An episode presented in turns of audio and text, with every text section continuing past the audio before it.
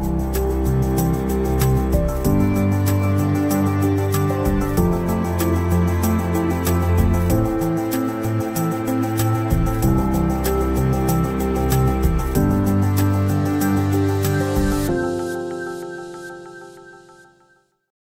I'm here with Dr. Donese Worden, and once again, our go to doc on the subject of pretty much anything from cancer to digestive ailments, which we're going to be getting into today, even to rejuvenation and uh, a new look at how to sustain kind of our, our lovely looks into our older years naturally. But today, let's talk about really essential stuff. And we, in our last episode, we talked about um, digestive problems, gastro and uh, gastrointestinal issues. And today we're going to be talking about parasites and how they affect our digestion in particular and the rest of our body and functions. Welcome, Donese. Good to see you again. Thank you. Thank you, Regina. Great to be here.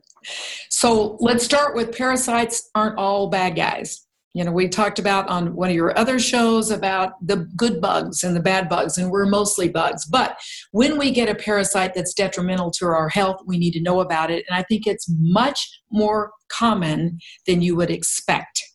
I worked with one of the world's leading parasitologists for about four years, many years ago, and I probably know more about parasites than most uh, doctors out there that aren't parasitologist just because I studied infectious disease and parasites with him.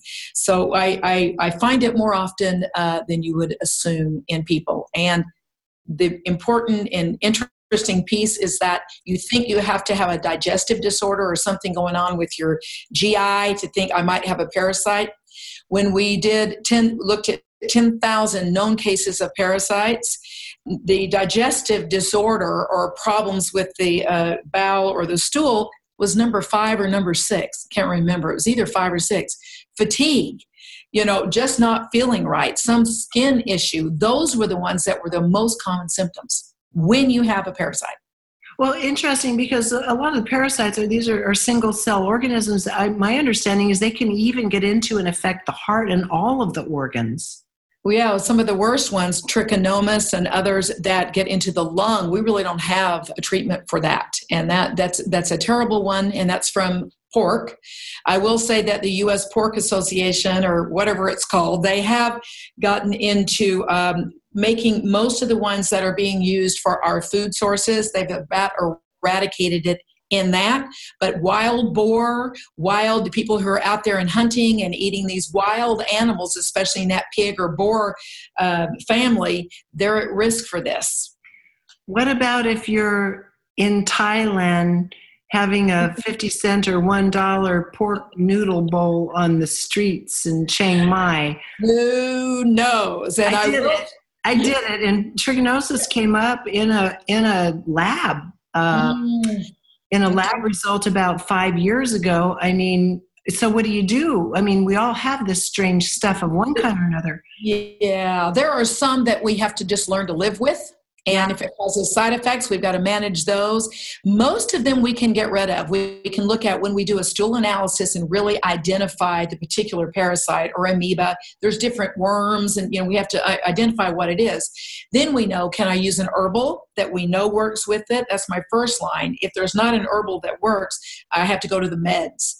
And sometimes it's a long process, but part of the process always is you have to change that gut flora because the parasites latched on because they liked your messed up garden.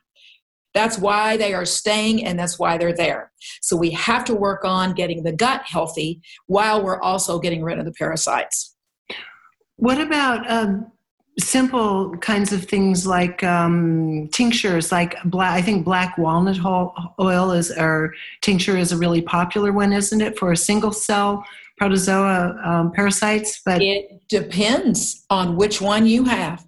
So you find out? Take, you have to find out because then you don't know if you're getting that specific one. And sometimes there's co-infections. You have one, you have others.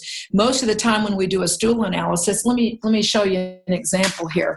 If we do a comprehensive stool analysis, it's not just looking for the protozoans, the flukes, the but it's also looking for tapeworms, roundworms, different worms.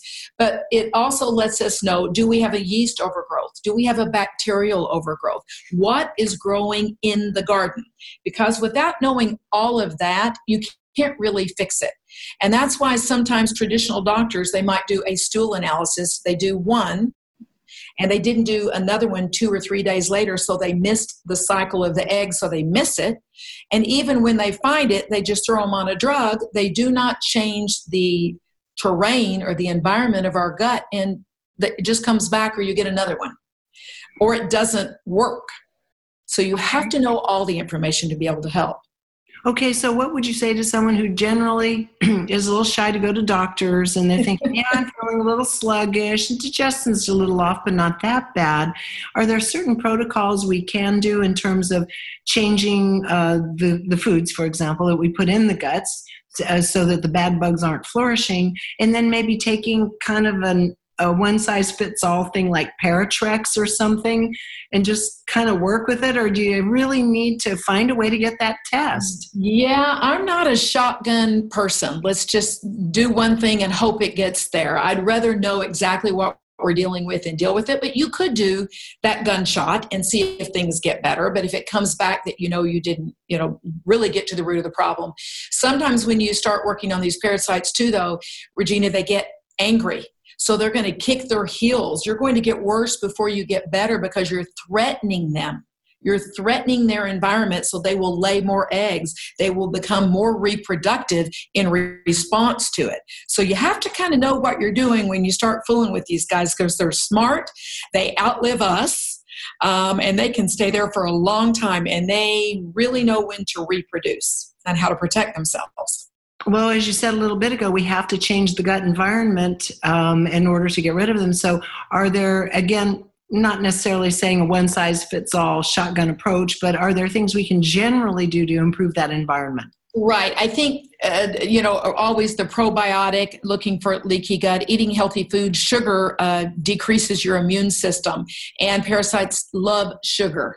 So we've got to decrease sugar. We've got to put in the good bugs, which is your yogurt and those kinds of things, and be aware of our water. Um, many water sources have Giardia, um, uh, Cryptosporidium, which are ones that I see a lot of, and it's coming from our water sources. So making sure that you have a good water filtration system um, is important. Different foods, where are you getting your foods? Um, if the fruits and vegetables are coming from South America, uh, the workers defecate in the fields, and you can't wash those off. You can't use uh, just a regular, let's wash our fruit and vegetables. You almost have to uh, use bleach in fact, some parasitologists recommend that. I don't, but to bleach your fruits and vegetables to make sure that they're clean. Um, looking at your animals and your pets, making sure that they are dewormed. They some parasites do transfer from dogs and cats to humans, but it's usually from the fecal. So keeping things as clean as we can, making sure our pets are, are cleaned up. And then obviously insects, you know, we've got this whole insect vector. They're, they're coming from uh, different bugs, mosquitoes, from ticks, all of those those are considered parasites because by definition a parasite is an organism that's living um, on a host and we are the host so, all of those things and all of those bad diseases we've been hearing about and viruses that are contracted, all that, those are coming from what we consider parasites. So, it sounds like if you do handle it directly, you get some testing done, do what's appropriate for you because like you said if you have a yeasty body it's going to react differently to whatever you know you're you're uh, entering into it. Um, and something other than something like like a pork noodle bowl, um, live with that. But yeah, right. Okay, that, that may not be the only parasite you picked up there. And I will say that some of those parasites from overseas, um, when they do normal stool analysis here through regular uh, testing, they miss it or they don't even identify it. So I go to the stool analysis that I use is for the world's leading parasitologist. He catches them. I don't care where you caught what, he catches it. So I really like to use him. And so it's uh, reversible. Basically, it's reversible. Once you know what it is, you can start dealing with most of it. Right? Most of them. There's only really one. Uh, well, and there are the cryptosporidium, which is from the fruits and vegetables. There's about 1% of the population that we just can't rid it. For some reason, their body won't let us kill it off. But we learn how to live with it and we work around it. But most of them we can. And I would like to put in a good word for parasites in general. They actually um, can can be beneficial in a way. And here's what we're noticing is that they really affect human personality and our evolution. They we have evolved into what we are because of the insults of the bad parasites and because of the good bugs. So parasite is not necessarily a bad word. We have evolved, they're still helping us evolve, but we've got to learn to play nicely with them. And we've got to learn to talk to our bugs differently. And when we have one that's pathological and causing problems, we have to kill it. But we have to be also taking care of our good bugs at the same time. Very wise, just like bacteria and other things and other strains. We have to take care of the bacteria and the yeast at the same time, or we just are, the garden is off, and parasites will continue to stay because they love your garden, and it's not a healthy one. You're That's right. why we like it. Okay, one more practical question, uh, like in the last show, is so if someone's going to go straight pay, what is a stool analysis like that going to run them? So people can start thinking and, and planning for their med- own medical care. Yeah, around, you know, uh, I'm the worst to ask about uh, pricing. I usually say go ask my staff, but this one I kind of do know it's around 200. Okay. So it's going it's not that expensive and and important if we think that we've got that problem. Absolutely. Because they eat our vitamins, our minerals, they're detrimental, they cause inflammation, they cause a lot of havoc, not just in the gut, but throughout the entire whole system.